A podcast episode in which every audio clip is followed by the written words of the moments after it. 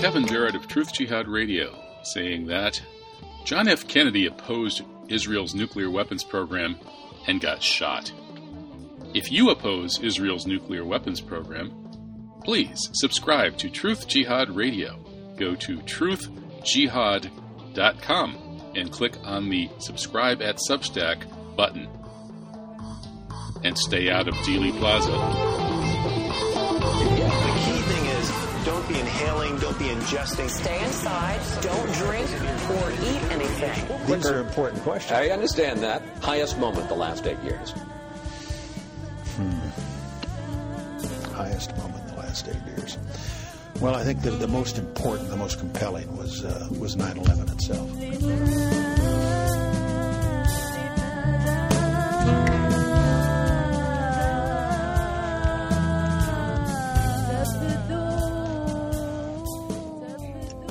Welcome to the live version of Truth Jihad Radio. I'm Kevin Barrett, broadcasting live every Friday evening from an undisclosed location deep in the woods of western Wisconsin, taking on all of the most suppressed hot button issues that you're not allowed to talk about in polite company, the mainstream media, or pretty much anywhere else except on this show and a handful of others like it. I try to bring on the most interesting folks I can find who have an outside the box perspective on current events. And one of the most interesting, provocative, and important is my first hour guest, Gordon Duff. Gordon is the senior editor at Veterans Today. It's a buzzing hornet's nest of ex intel types uh, telling truths rarely heard before about all sorts of things, including nuclear terrorism. Are mini nukes being used for terrorist attacks like the Yeah, Beirut should port bombing? here somewhere. I'm thinking. That's the uh, Okay. The question that Gordon t- considers in his latest article. So, Gordon, can you hear me? We have Gordon on the line, and he doesn't seem to be able to hear me. I, I can see him, which uh, is totally useless because it's a radio show. So let me see if I can tell Gordon to. Uh, Gordon, if you can hear me, turn off your camera and turn on your microphone. because uh, otherwise, you're going to be in the silent movies. And they went out of fashion in about 1929. Okay, turn off camera. And Oh yeah. turn on microphone. Okay. Got a fucking wardrobe No, Gordon does know how to use Skype because uh, I've seen Gordon uh, running all kinds of interesting Skype calls, Okay. putting me on Skype phone trees with former MJ12 members and things like that. So he, he's a Skype whiz, and he's eventually going to figure this out. But probably what's going on here is that camera. Camera Gordon's got some new device that he hasn't figured out how to use yet. He's always picking up some fancy new device. He's like at least maybe a couple of dozen generations ahead of me. I'm still on my old uh, 2015 MacBook Pro, but I can't even imagine what Gordon's probably on. Gordon, can you hear me yet? He's apparently can't. He's still uh, putzing around. If we're allowed to Testing one two three. I've got microphone. yeah, I'm we hear you. Gordon. Let me let me tell him we hear you. Uh, so can, Oh, I don't have speakers. They're probably screwed up. he needs to find a way to get some speakers so he can hear us. On the other hand, he, we could just have a dialogue of the deaf where Gordon just we go. rants on about all of his obsessions, and I pretend to ask Oh. him questions. I try to stay one step ahead of his obsessive rants. That might be an interesting radio show, but it would be introduced as evidence that we're both crazy conspiracy theorists at our upcoming trial. So I don't think it's a good idea to do that. Gordon, can you hear me yet? There, finally, I I, I had my uh, camera unplugged because I've been playing video games here and and using the. Uh, Aren't you too old for that? no, no, I, I'm not. Uh, Never too old for video games. No, no. It, you know, that's a what a five hundred billion dollar business. I'm playing um, one of the the redone Call of Duty things anyway, where I'm running around with uh, running around in Eastern Europe shooting people. Uh, Isn't that kind of what you used to do no for a living? Yeah, like what I used to do for a living. Yeah, Hmm. yeah. pretty- Reliving your lost youth in, in uh, virtual form. It's a it's a lot easier and it's a lot more comfortable. Yeah, well, maybe we should just put all the entire intelligence community inside a giant video game and let them shoot it out. You know what I what I I look at the intelligence community and you know, and I would have to list in, on the edges of the intelligence community. I'd have to list uh, Robert David Steele. And I was thinking about Robert today because he was staying here at the house. You stayed you stayed with me as well. We have one cat that loves that loved Robert David Steele since he's gone. But uh, he was like having a little kid stay at the house. You know, he's a he's a hilarious guy. But when it was down to discussing, we spent hours discussing CIA operations here. You know, you know, you're used to hanging around here with Carolyn, whatever, and um, for eight years, it was very clear that during his time in the CIA, uh, Robert was kept in the basement somewhere, or certainly not trusted. You know. Um, well, they let him run a false flag operation. Oh God.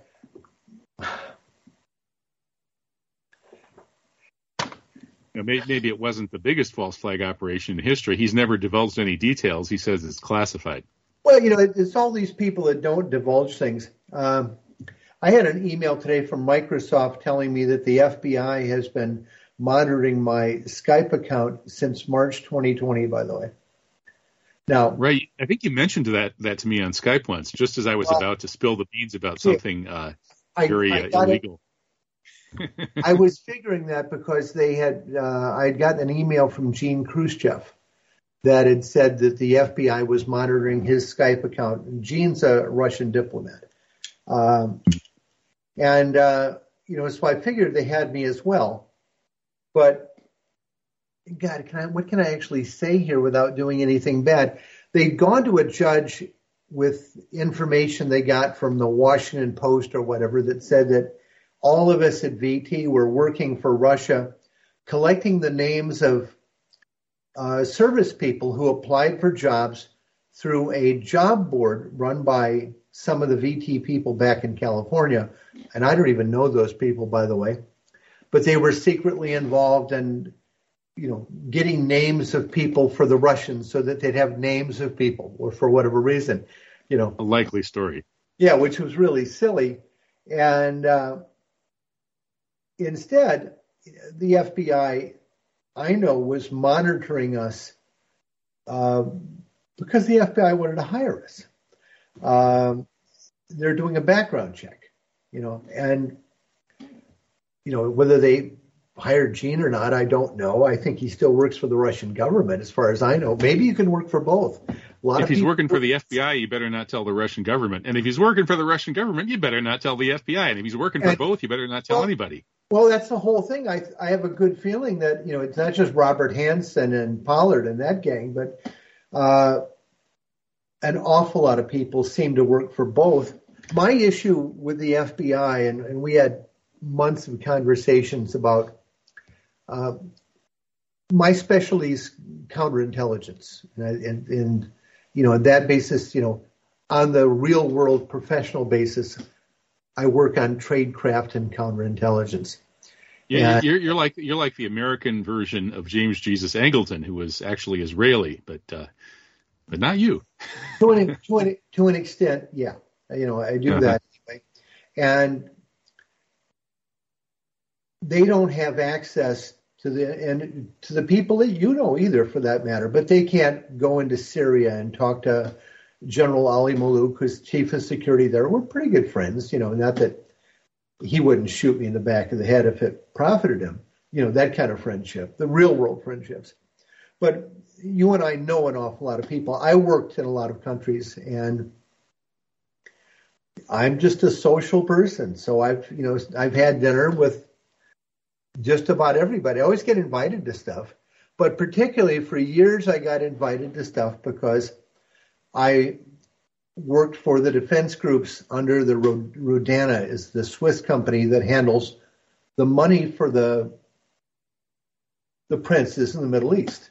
It's a the only real trillion dollar hedge fund is Rudana Investment, and I worked for Rudana.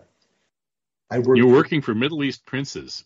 Oh man. Well, you know the the Saudis and the UAE and these you know the these you know camel driving assholes. Yeah, a Uh, bunch of total scumbags, but I, I guess taking their money probably didn't bother you too much. Oh, the kind of the kind of crap you'd get into is a, is a typical request. Uh, Gordon, I was in uh, Luxembourg. I left my uh, uh, wallet in a whorehouse in the bathroom, and I came back two weeks later, and it was gone, and it had three million dollars in it. So, Gordon, I want you to go hire and whatever former CIA or FBI director as it was in this case, I want you to go hire that person, former judge, you know, you think of the name here, quarter million dollars to hire him, to go threaten the people to get my money back. And about every other day, it's that kind of thing, you know. Well, at least they're not asking you to take a bone saw to somebody or whatever. But Yeah. these people are completely uh, crazy. I mean, it, at some point, didn't you start to kind of agree with radical Muslims like me that that these hideous uh, medieval regimes in the Gulf should be overthrown? Well, uh, my one friend in uh, the Emirates was uh, Falaknaz, uh, who owns a lot of the stuff in Dubai anyway. Uh, he was a rug salesman, I guess, probably 40 years ago. The Dubai Sports Center and all those towers and that little island, uh, he owns most of that stuff with, with investment partners. And every three or four years, he goes bankrupt, like Trump. I mean, lose billions and billions. They You, just can make a lot of money going bankrupt. they just give it back. But the deal was always with him and, and Maktoum, uh, who was had more money, who was funding Rudana, you know, at least the part I work with, you know, with the Damas and 4C control. And, um, but it was always involved in some kind of prank thing between these Arabs who all drive Bugattis, who pay three hundred thousand dollars for a custom uh, solid gold license plate, mind you, on a five hundred thousand dollar car. But they were always pranking each other by short selling or screwing uh, each other on stock options or whatever, but always multi-billion dollar backroom deals because they're just going to get the money back anyway because they run the country and all the oil and everything else. And if they lose a few billion dollars, they just go pull it out of out of somewhere. I'm, I'm not sure where, but very little of it ever trickled down to stockholders. Very little, very seldom did any of it trickle down, other than I probably spent over a period of years millions of you know traveling and eating and staying in really good hotels and stuff like that, which you would have obviously enjoyed. And when you were out traveling, uh, visiting different companies or governments, and you represent money in its purest form out of the Gulf, you're at the front of the table with people, no matter you know what kind of dipshit you might be. You know, even an American. You know, uh, but I I miss that to an extent. And like today, you know, I stuff it- like- it- yeah, I, I- I can like just staying at the halfway decent hotels and meeting the, the really cool people who are plotting to take down all those jerks that you were working for. Like I, I got to meet, I had had dinner with General Soleimani's daughter in Mashhad, for instance. You know, these are the people I like. I, I honestly want nothing to do with those creeps you were working for, and I wouldn't take a penny from them.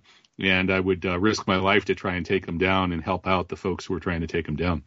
Well, the kind of stuff we would do, we would be in, uh, invited to London for meetings, and then there was always the London and the air show at Fa- Farnborough where we were displaying our spy equipment and satellites and stuff like that. And um, Carol and I would generally get in the car and head out to the West Country, and we'd be, you know, playing at archaeology. I don't know if you're a fan of Time Team, the British show, but I'm a big fan of that. Um, or taking pictures or walking around in the middle of nowhere somewhere. Uh, usually, So, uh, what's Time Team like? Doctor Who does archaeology or something? exactly. Uh, Tony Robinson is the presenter for Time Team. It ran for more than 10 years. And they would show up in someone's backyard on an invite uh, with a backhoe, dig up somebody's yard, knock down their garage. They had three days to find archaeology there, and they would come back with a bone fragment and a piece of Roman tile, you know, and it would be a, a success, you know. Uh, Time Team is a big deal to people in Britain. They just brought it back a couple of months ago. Hmm. Uh, I, I, could see Monty Python doing the Time Team Bandits and, and really knocking down people's houses. But Gordon, you know, sh- shifting this back to the uh, the the despots in the Gulf that used to uh, pay your bills uh, these some of these Gulf despots are apparently paying for some pretty bad things in Lebanon, like setting off, well, covering up at least uh, nuclear weapons and things like that. And that that was this article that uh, you wrote a while back and you updated recently. It's heading for half a million views, and that's the official views. The unofficial, maybe it's in the millions. You you said many millions. So, the, so let's talk a little bit about the that. Video, the video on my account has hundreds of thousands of views, but the video was originally in Farsi and uh, there's another version in Arabic. The Farsi version had 20 million views. Yeah, yeah, yeah. Uh, you know, I just picked up my copy. You see a half million on my copy of it. My copy was pulled off, you know, television. Uh, in the Middle East, it was seen by everyone. One of the issues uh, for people who aren't following Lebanon, uh, a judge in, in Lebanon, uh, and God, I I like the food there. I like visiting Lebanon. I have a few friends there. You probably do too. Um, there's a lot of neat stuff to see in Lebanon. It's a cheap place to stay. Nothing works there. You know, the roads don't work. Everybody hates each other. You know, uh, and everybody from Lebanon lived in Detroit at some time. I, I found that out. Yeah, yeah. I met a lot of uh, Lebanese folks when I accidentally wandered into a, a Shia mosque on Ashura. I was just looking for a Friday mosque to pray in, and I happened to, to pick that one on that date. And uh, a bunch of those people were of Lebanese origin. Well, the uh, the Farhats, that's a, in Michigan, the powerful family that runs the Democratic Party. They're Lebanese. The Medawar family and their jewelry stores, which are everywhere. I've known them for 40 years, longtime friends. My neighbors, uh, you live in Michigan. It's just loaded with Lebanese, and but you go to Lebanon. I remember I was there with. Remember Franklin Lamb? Yeah, you used to have a kind of a running uh, thing going with Franklin Lamb, who was out there on the internet as a, a brave uh, upholder of the Palestinian cause, Ooh, but yeah. had some sort of dubious aspects that you guys went over and met him, and then there was a big uh, a big to do around. I don't know if we want to go over all the details of that. Well, I, yeah, because Franklin Franklin is allegedly dies anymore. I mean, people instead of dying, I think you know, we believe they're all crisis actors anyway. All the COVID dead, certainly seven, eight, maybe it's a million now, but they're all crisis actors. I'm absolutely. Wait, wait a minute. Is, is this Fetzer or, or, is this Duff I'm talking to here? No, no, I'm going to be the Fetzer guy again. Wait, wait. Fetzer was hospitalized for COVID, and uh, he still he still questions whether it's real because he's a philosopher, and you know the ontological questions are always there. You know. You know, Fetzer is a Fetzer is a crank, basically. You know, I I like him. I find him funny, and we we talk all the time still. We don't agree on anything, mind you, but I can. I still I get a lot of material that heads his direction that I don't want, and I I always send it there. So I maintain, and you and I don't agree on a pretty good number of things, and we still get along. You know. Yeah. Well, we're we're a little we're a little closer than either of us is to Jim Fetzer, I think. Well, Fetzer's you know, my, my real point with Fetzer, and it's the same point. I've got Carol here. Um, Carol, we had, we had Steele here for days. And how much real CIA business, when tested out, did Steele really know? Very little. Very little. And, and a lot of other stuff. And we we go to outings. If you know this, the old spy business has a lot of outings. Um, the spy business has they have clubs. I God only knows, you know that, and you'd think they wouldn't have clubs, but it's clubs. You know, uh, well, you mean like, like, retired CIA agent club? They have these. Oh uh, my God, yes. Clubhouses, like are they tree houses or are they better than that? Oh no, it's uh, they they actually have clubs and outings and bike uh, runs and all this stuff, and uh, I go to these things from time to time you know, and, and Carol, you know, Carol goes along. and it's a pretty tedious group of people. Um, you know, the things that you know, the real end. And I went through days and days of this stuff with you know, FBI people because they they don't really understand much of it. I remember going through this stuff with Rocky Pomerance, who was, was mayor at one point of Miami, but when he was in FBI uh, supervising in Miami, the 70s. Um, there's always been a huge hatred for the Central Intelligence Agency, you know, by the FBI. And the FBI. Well, everybody hates the CIA. Well, the point being is you have reason. one organization, the FBI, where they all work for Hoover, and Hoover probably worked for the mob. You know, Yeah. uh, Meyer Lansky. Meyer Lansky, pretty much. It was a, a pretty good guess that, that Hoover worked for the FBI and that the FBI was either full of, was run by communists or Cubans, something, but they were never on our side.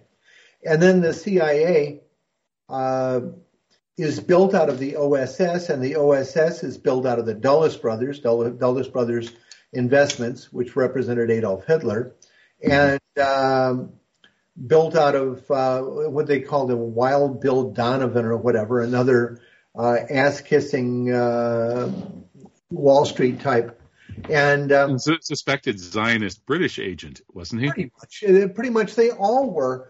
But all of these people came A out bunch of of traitors and scumbags created our pol- national police agencies. Exactly. And the point being is that all of the spy agencies come out of varying forms of Freemasonry, is the term. If you don't, when we use the term Freemason here in the U.S., people think of folks in clown cars and uh, fish fries and I, Friday. I like the little fez hats. I mean, that looks Yeah, sort yeah. of like maybe Algeria and Morocco used to.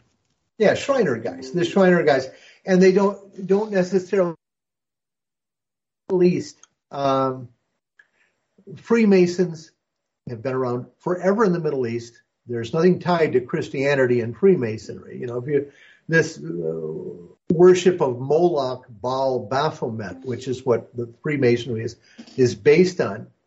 Uh, is quite a bit darker than Satan worship, you know, well beyond that. But Free, Freemasonry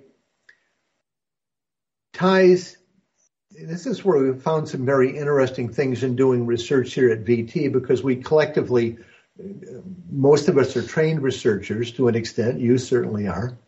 And we're dig around, digging around to try to try to create before we are all dead, which you know I'm I'm past my sell by date certainly. Uh, some sort of durable history that if somebody really gave a shit, they could figure out why we got where we are, which is not a good place basically. And when we go back to Iberian Peninsula, it's always a good place to start. 1492, you've got two countries, Spain and uh, Portugal, and they decide to throw the Jews out. And around the same time, in the Basque area, they, they set up a, a group within the Catholic Church, uh, the Jesuits, you know, are, are suddenly created, and they uh, uh, begin a let's say a, a mass slaughter of those who disagree with the church for whatever reason, uh, as an, as the Inquisition. But as we go into the background of who the Jesuits were, they seem to be from the exact same people that were expelled from uh, because they were Jews. They just changed their religion to Catholic. They became Jesuits. They're really the Jews, Jesuits. They really and and have run the Vatican and uh, oh and that's that's Syria on there, um, passing on some kind of useless intelligence as well. But um, when we move to the 20th century and uh, the issues with, let's say, Saddam as a Baathist or uh, the Assad family, uh, or if we look at Egypt under uh, Sadat or Nasser, uh, and to an extent uh, even at uh, Gaddafi, but we try to discuss those people as secular or socialist or whatever, and they're under the, the loose political issue of Baathist, and a Baathist is is defined as an anti uh, an anti Freemason, and the Freemasons uh, ran the Ottoman Empire. You know, from 1492 on, or whatever, 1468 is another date people wrote, and they when uh, it was decided that uh, the Jews that were thrown out of elsewhere were going to be useful to the idiots in the Ottoman Empire because uh, they had wiped out the Eastern Roman Empire over a period of 500 years. Well, wait, wait a minute, Gordon. If the uh, if if they ran the Ottoman Empire, why weren't they able to convince the Sultan to give them Palestine? Well, you know, when we when we look at uh, you're going to you're going to the Balfour Declaration in 1917.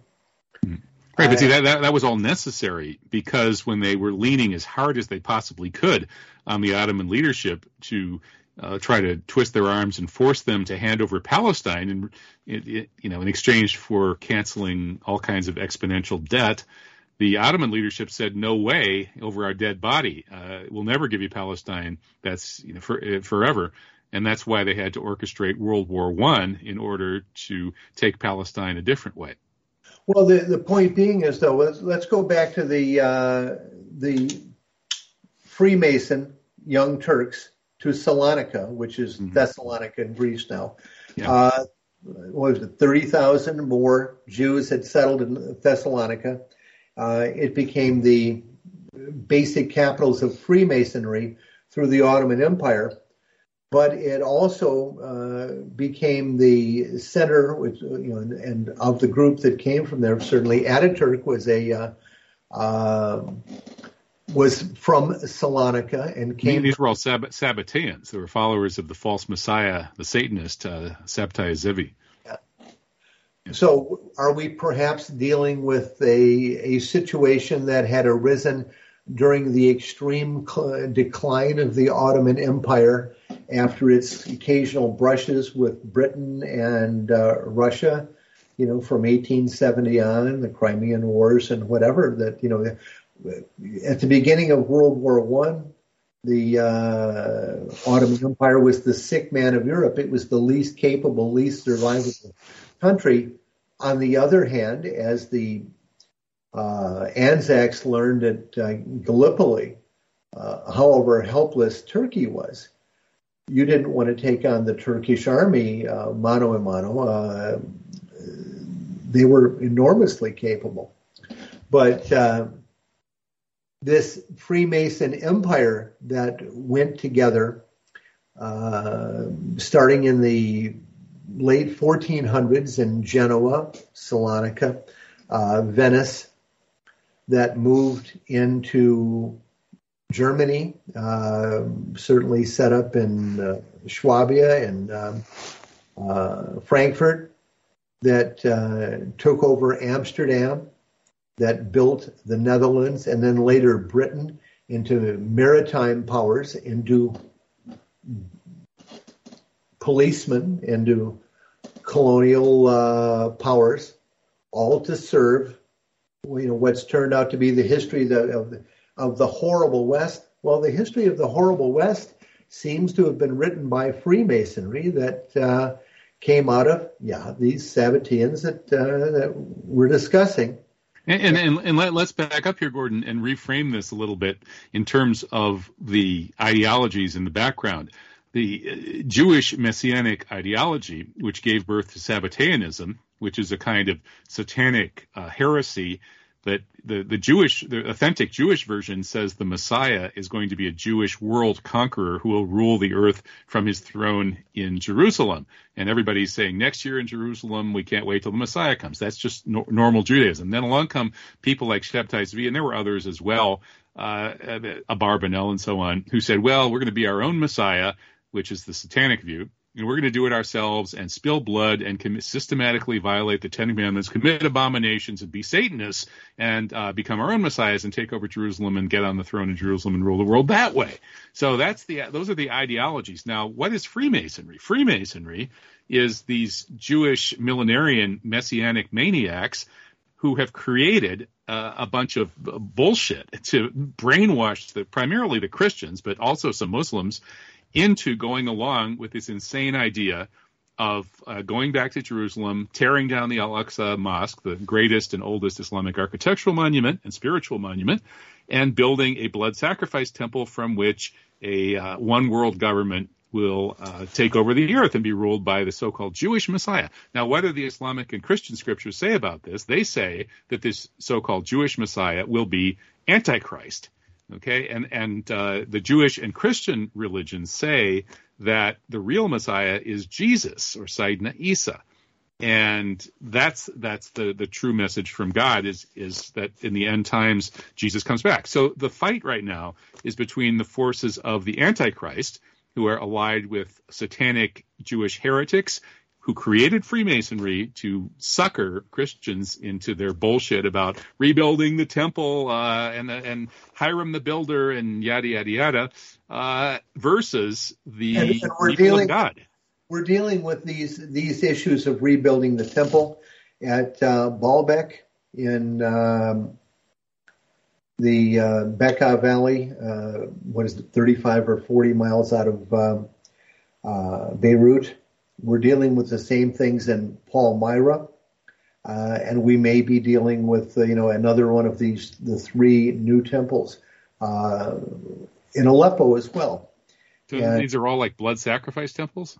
well, blood sacrifice temples. But you know, when we look at uh, at the West and how and, and, and people in the West who don't know their own history, which is everybody, uh, if you've learned history or studied history at any level in university, uh, you get stupider every moment. But um, one of the things Ian used to push at me here was uh, Britain.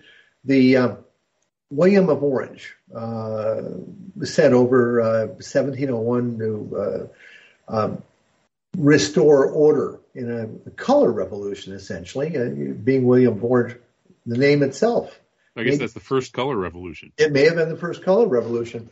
Um, that the British theoretically owed um, unnamed continental banking groups of some kind, which later we may have expressed under the name Rothschild, but you know at that time we weren't moving that name around much. The uh, Rothschilds were not in not in the position that they were in another hundred years. But the British owed 15 million guilders. Uh, 40,000 uh, people were sent over. People, mercenaries, were sent over by Britain. They put a new a new government in, and then set up the Bank of England and brought the Jews back. And Britain was built into a wonderful colonial power. Uh, certainly took a strong position in the New World with what we know as establishing this country, the United States, as Lower Canada, you know, which I like to think of us as. And uh, as the U.S. was uh, was built as well, and, and this, this is one of the issues we run into with the Federalists, where uh, almost all of the people involved in the U.S. Revolution, the American Revolution, were all Freemasons. But there's this special coloration within the within the Federalists that ties to the Sabbateans.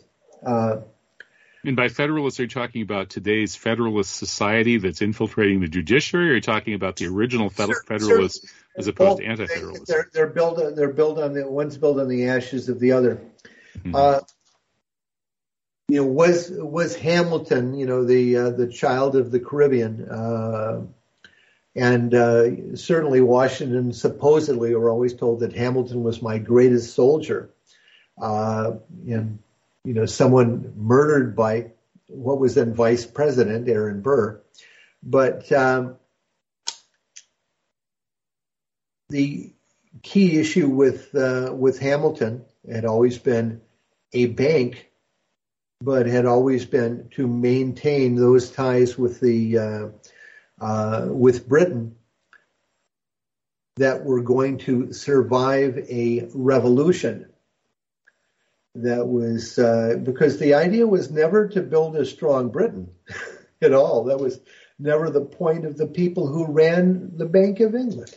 Any uh, more than the point is to build a strong America. It was, it was, to it was to build an America and a Britain and a France uh, of failed states that could be kept in eternal war with each other, and that uh, that one or more could be uh, deployable where the banking enforcers needed a navy to show up to conquer India or to bully the Chinese, you know, with the Britain's open door policy, you know, the Hayes-Spotswood Treaty or whatever, that we were always the bully boys, certainly in two world wars, for this same criminal gang. And, and so how, how does this how does this relate to the apparent Israeli nuking of Beirut, which has been so assiduously covered up by pretty much everybody except veterans today.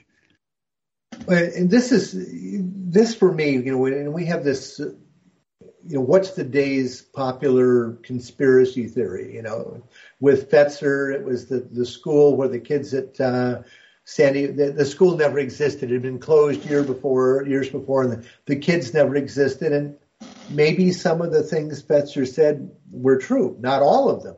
Not enough of them is the problem, but some of them were. So, some of them were highly outrageous and highly improbable on their face, such as the school being closed. Yeah. But on the other hand, there were red herrings thrown in. Uh, you have FBI agents that are walking around with reporters behind them. They're speaking Hebrew to each other. Mm-hmm. It was a game. So, so I, I, suspect you're leading us from the red herrings that obscured the reality of Sandy Hook and led Jim Fetzer down the rabbit hole, the wrong rabbit hole, and the similar kinds of uh, events around the authentic videos of the apparent Israeli nuking of Beirut, where all sorts of uh, strange uh, videos were strewn around to mislead people and to discredit the authentic videos. Well, the uh, the issue with the authentic videos, I have an 18 minute video which you know you can connect up to something here. I've got it. Uh, I've got it. It's on YouTube, and they've left it on there. Really? It's, it's, still, it's, still on, it's still on there, and it's I've got a one on BitChute, and then Press TV's got one on theirs. It was done for for Nader. Um, that night, I had gotten a call within minutes, and the call I got was from a general in Lebanon with their defense ministry. And he said, this is what I was told before anybody knew anything happened at all. The Israelis just attacked us. They fired a nuclear tipped missile from an F 16 into the port and destroyed much of the city. Okay. Uh, and he sent me a video, and it was within 20 minutes of the attack. I received a video within the next hour or two, I got four or five more. And these videos showed, and I still have some of them around, but they're being hunted down like like renegade Roman slaves. You know, this is the Spartacus thing. Um, I'm the one that found the missiles in the video. Nobody put missiles in the video and, and sent those photos around the cloud was still hanging over town. No one knew what hit him. I had a video here. I ran it frame by frame, and God only knows a missile shows up in it. I found it. Nobody else found it. I found it. I pulled the frames out. Uh, I color enhanced them. I put them on um, Corel, which is a lot easier to use for computer idiots than uh, Adobe Photoshop, I might add. Mm-hmm. That would that's way. Yeah, I, I, did my first book with Corel. By the way, my first book was uh, the Weird Tour Guide to San Francisco. I did all the maps of all of the neighborhoods of San Francisco in Corel Draw, circa 1993. Yeah, and I, I use I still use Corel Draw. Uh, I've got a I've got a somewhat later version, obviously, but uh, uh, it allowed me to manipulate the colors and to bring out a lot more detail than was otherwise there in the video. But once I pulled the frames out, but no one created any of the things in the frames. And then the next day, I saw the same videos I had, my video taken by CNN, and CNN went in and took out the three frames that had the missile in it and said that was the original. It was three frames shorter than the version I had. obviously. This sounds like what somebody did to the Zapruder film. Exactly. And so they're showing my film without the video. Then we have this other video. I've got uh, a number of others. One, I've got a couple sitting in a um, an apartment talking, uh, and this was sent directly to me, not picked up anywhere else. I have the original. I have them sitting on a file. I'm looking over there. Camera's here. I've got two computer screens over there, so that's my tendency to look to the left. But um, I've got a couple sitting in an apartment, and they're watching Israeli planes flying around. and You can hear the planes. And then one of the planes comes right over the apartment building. And there's already a fire down there. That's why they're taking, there's a, a small fire and like a dumpster fire already down in the waterfront. An Israeli plane comes right over, F 16. And they're screaming, no, no, no. And then poof, white flash, kablam, and the whole building moves. Uh, the plane, you could see the plane going over, you could see it go in, you couldn't see it fire a missile, but those planes later no longer existed. I have the videos with the planes flying around. I have several. Lots of people took videos. We have another video that was just a street cam, a 4K street cam, nice street cam. People are walking around the street and they're watching the planes, and they're standing here like this and then they're watching him come in. You want to see people doing this, and then they they're watching him come in for attack, and then all of a sudden these people are picked up and slammed against a wall. The point is they're over two kilometers away, and they're picked up and slammed into a wall. This is a heck of an explosion. Then we find other things that just I, I look at little things where, and you know Beirut, I know Beirut. It's a nice town, by the way. It's one of the few. Well, I, actually, I, I can't say I know Beirut. I know people from Beirut. I've never visited Beirut. I've been invited. I- Last time I was invited, I couldn't go because the FBI said I would be arrested the moment I stepped off the plane when I came home.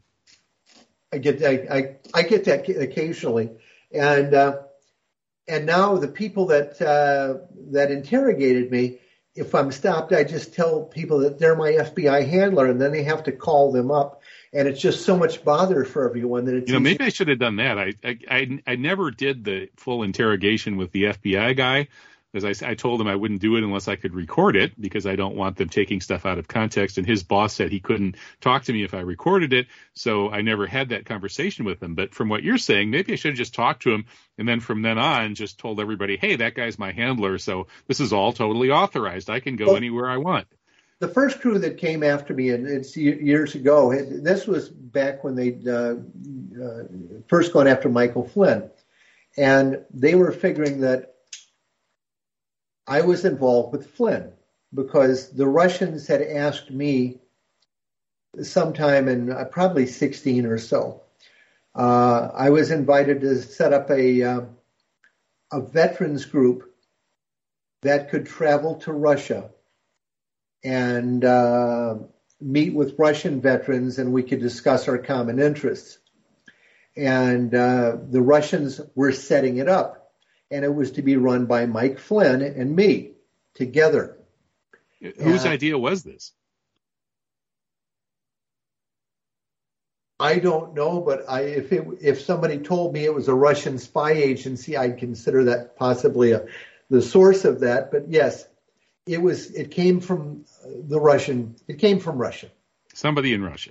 Yeah, somebody, a, a, a friend there, you know, and uh, And, and VT's attitude is we just want to promote dialogue uh, among interesting people from Oh, all no, over my- the world, right? my attitude is I wanted a free trip, a really good hotel room, and then I wanted to visit. I had museums and things I wanted to do in Russia. And if they would do that, I'd go with Mike Flynn I, and I'd dump him as quickly as possible. And then at some point during the trip, Mike Flynn and I would probably be on one of those bathroom breaks together. And Mike Flynn would get to try out some of that unarmed combat training that the Army had given him. Uh-huh. Yeah, you, you don't seem to really see eye to eye with Mike Flynn. No, no, I would have probably slapped him around a bit. And I'm enormously. That would have been interesting. That, that that'd probably go viral on YouTube. If you ever decide to slap Flynn around, be sure and invite me, and I'll I'll bring my. Oh, I. I, I, given a chance, I'd do it again. You know, Mike, I, Mike likes to watch it. You know, don't mean anything bad here, but the the first FBI guys, I was down in Toledo, and uh, so rather, Carol was there. I was outside the house. Two guys came up, and I said, you know what the hell? I'll talk to these guys. So we went and walked around for a while, about two and a half hours, and uh, these were the guys that it, it, they just left Flynn. And they said, well, we were told that you were going to be just like Flynn. And he said, you, you're okay. And this is a quote from, it was the head of FBI counterintelligence. You know, Gordon Flynn's a dick. Uh, the issue is the counterintelligence guys actually got to like him. These are, and the guys who ran counterterrorism uh, out of the Cleveland office. Um, I've had them over. You know, we've had meals together and stuff. You know, they're they're basically sort of okay, and we have to measure that. You know, how do you maintain a job with the FBI when we look at the huge failures? You know, the FBI is supposedly here to protect the United States from all the things that have already happened to the U.S. You know, it's uh, we've got Supreme Court justices that clearly work for organized crime.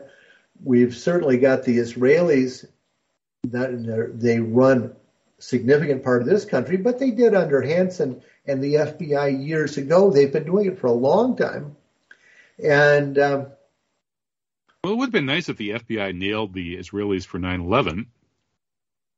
Oh, I, I, I have, you know, I have a wealth of materials. The materials I got in 2014 that, you know, I went through with Fetzer and gang when we were all working together and playing nice. Uh, we learned that those materials that I received came from an, a dissident FBI agent um, who had sued the FBI after they put a bolo out on him and tried to have him killed. That's uh, Special Agent Mike Dick. Uh, and uh, during one of my interrogations, and and I I brought took Carol to one just because it was Carol. How much fun was it watching me being interrogated for hours by the FBI? It was fun. How do I do? Fine. Yeah. Uh, so what I Good, brought, good woman. yeah. So what I Shout, brought shout out to Carol. if people wa- if people want to eat, you bring them food. So I brought them a bunch of CIA classified material, some of it horrifically embarrassing to the United States, I admit, you know, uh, proving our complicity in war crimes and other things. But I brought it along and offered to give it to them. And um, it was pretty much like I'd pulled out a, a backpack and put a 30 pound spider on the table, you know, uh, Mhm. displeased. And then we had this talk about Mike Dick and 9/11 and the documents, and uh, we've never heard of Mike Dick. And I, uh, I pulled up. Uh, I had a laptop, so I pulled up the lawsuit of- of Mike Dick, Special Agent Mike Dick. He was also a U.S. Army colonel, by the way. And Mike Dick was the individual that ran the investigation of Israeli nuclear weapon uh, use after John O'Neill left the FBI. John O'Neill's the FBI agent that was killed in 9 11. And here, here we're seeing the tie-in to, to Beirut. This issue of alleged Israeli mini nukes, 9/11, Beirut, um, Yeah. maybe uh, wh- wh- where else? That uh, Bali bombing, um, maybe the Hariri assassination. See, at Bali, uh, that was um, the Soviet Union had a an investigative group called the 12th Directorate, which investigated. There are two separate worlds here: the world of imaginary people, like the one we're all supposed to be part of, where nobody uses nuclear weapons uh, because it, it's horrible TV, you know, except every other TV show somebody's stealing a nuclear weapon, building a dirty bomb, putting it in a vending machine, blowing this. Every third TV show is about stolen nuclear weapons, you know. Uh, so I meant that this was Khalezov, Dmitry Khalezov, so many years ago. Khalezov believed that uh, somebody had recovered a Russian nuclear cruise missile and used it to attack the Pentagon on 9 11. Uh, and he was told that by people within the Russian security. And that uh, nuclear weapons were used to bring down the towers on 9 11, but that those weapons were built into the towers in 1964 or whatever when they were initially built. And I don't know that to be the case. There are nuclear weapons you can leave that long that may still work, and that would be gun type U 235 weapons. Don't need a lot of updating because they don't have booster gas. They don't use plutonium, which breaks down 239 to 240, you know, very quickly. Uh, the tritium gas would have destroyed through embrittlement H3 gas many of the components of the bomb. So it would have been possible to do this, but unbelievably unlikely. Like it would have been unlikely to have the 10 to 20,000 people stripping the towers down and coating them with nanothermite and 9 volt batteries. Which and, and just as it would be unlikely to have uh, a big warehouse full of fertilizer uh, blow yeah. up in such a way as to look like a nuclear explosion in Beirut. And so one of the things I dug up uh, just as my slam dunk, and their KISS is important. Keep it simple, stupid. Um, the European Union has a label that they require on all ammonium nitrate fertilizer. And uh, that safety level says that um, don't let it catch fire because it may cause fumes, but it can't burn. Um, and that it can put out noxious gases, uh, and don't try not to get it wet, but that it can't burn, can't explode under any circumstances. There's very little care warning about this. So the idea initially, the reporting on Beirut after I released my report, um, it was claimed that 27,000 tons of fertilizer, and if you knew Beirut, I could probably break into a car dealership, Mercedes dealership preferably, in Beirut and steal all of the cars in a night and not get caught. There isn't a lot of police, not a lot of law and order. And you could probably make more money doing that than you made from working for those uh, those sheiks uh, from the Gulf. Oh yeah, they, they never pay their bills. Um, there's collecting collecting owed money from Arabs is not easy to do. Okay, so so Beirut has lousy security. Yeah, so, so let's the take cover that. story is so, thirty thousand pounds of of, uh, of of not tons, handful, but just fertilizer. Tons, tons. That's tons. I'm sorry. Understand? This is an That's entire shipload. First of all, twenty-seven thousand tons. Let's let's look at a ton. A ton is a bag. It actually comes in a bag. A ton bag is about so big. Okay, uh, six feet by six by eight by six by six is a ton of ammonium nitrate. And uh, 27,000, and it can't be stacked, by the way. You can't, you can't stack bags like that. It's just one at a time.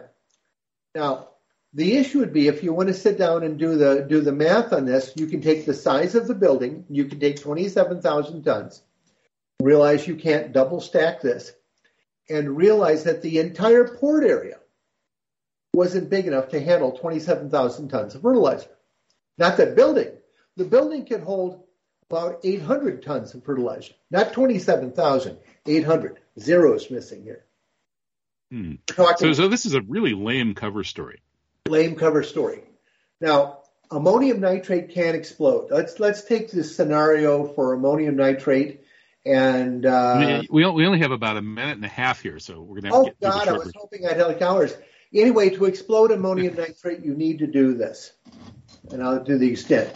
You would have a hydrocarbon, fuel oil, even wax. It's a hydrocarbon. Uh, you would need a powdered metal substance, and I'm not going to mention which metal it is, but one that would be used for making a thermitic compound. Starts with an A. Yeah, and in order to make that hole, you would have to uh, drill holes about 80 feet into the rock around around there. You would have to put carefully mixed blended ANFO. And I can't tell you how to make it. You use a wearing you wear- wearing blender. You put the fertilizer in there, two cups of fertilizer, one cup of fuel oil, and you turn on the blender. Then you pour that out. You do it again and again and again And and again, and again until you have to blow up the board. It has to be exploded with TNT. Well, as part of that process now, when their initial story on the fertilizer failed, they came back saying, well, we had four or five barrels of oil in a building next door. Oh, there you go. When that didn't work, said, and we had some of the other materials were just across the street. I call it the cake mix You scenario. know, D- Gordon, long story short, this is such an insane cover story. But if anybody goes and protests this and supports the honest investigation and protests You against shot. lies, they get shot by snipers. yeah, just What's like just like it was made on again. Yeah. Oh yeah. Yeah, yeah. So, so this was like Hez- pro Hezbollah demonstrators who were calling for an honest investigation into the Israeli nuking of Beirut, and then suddenly snipers are mowing them down. So only in this country do people, and according to our media, do people believe the fertilizer story. And the point is, you can Oh, go to your garden store, you can buy ammonium nitrate, and uh, hit it with a blowtorch, do whatever you want. There you go. I mean, that will, uh, major American cities will be going up in fireballs uh, due to the farmers with their fertilizer. Okay, well, Gordon Duff, it's it's always good talking to you and, and cutting through the BS on some of these things. So I appreciate your good work. Keep up, Oh, keep it if- up. if- We'll if uh, we'll talk again. If we're entertaining people, that's all that matters. I guess. Nothing's more important than that. Uh, Okay, take care. It's Gordon Duff, senior editor of Veterans Today. This is Truth Jihad Radio. I'm Kevin Barrett. Back in the next hour with a couple of uh, freedom activists uh, and writers. Uh, well, Kat McGuire is the activist, and Tessalina is the writer. Kat's going to talk about COINTELPRO in the freedom movement, so stick around for that. When the sons of God came unto the daughters of men, indicating that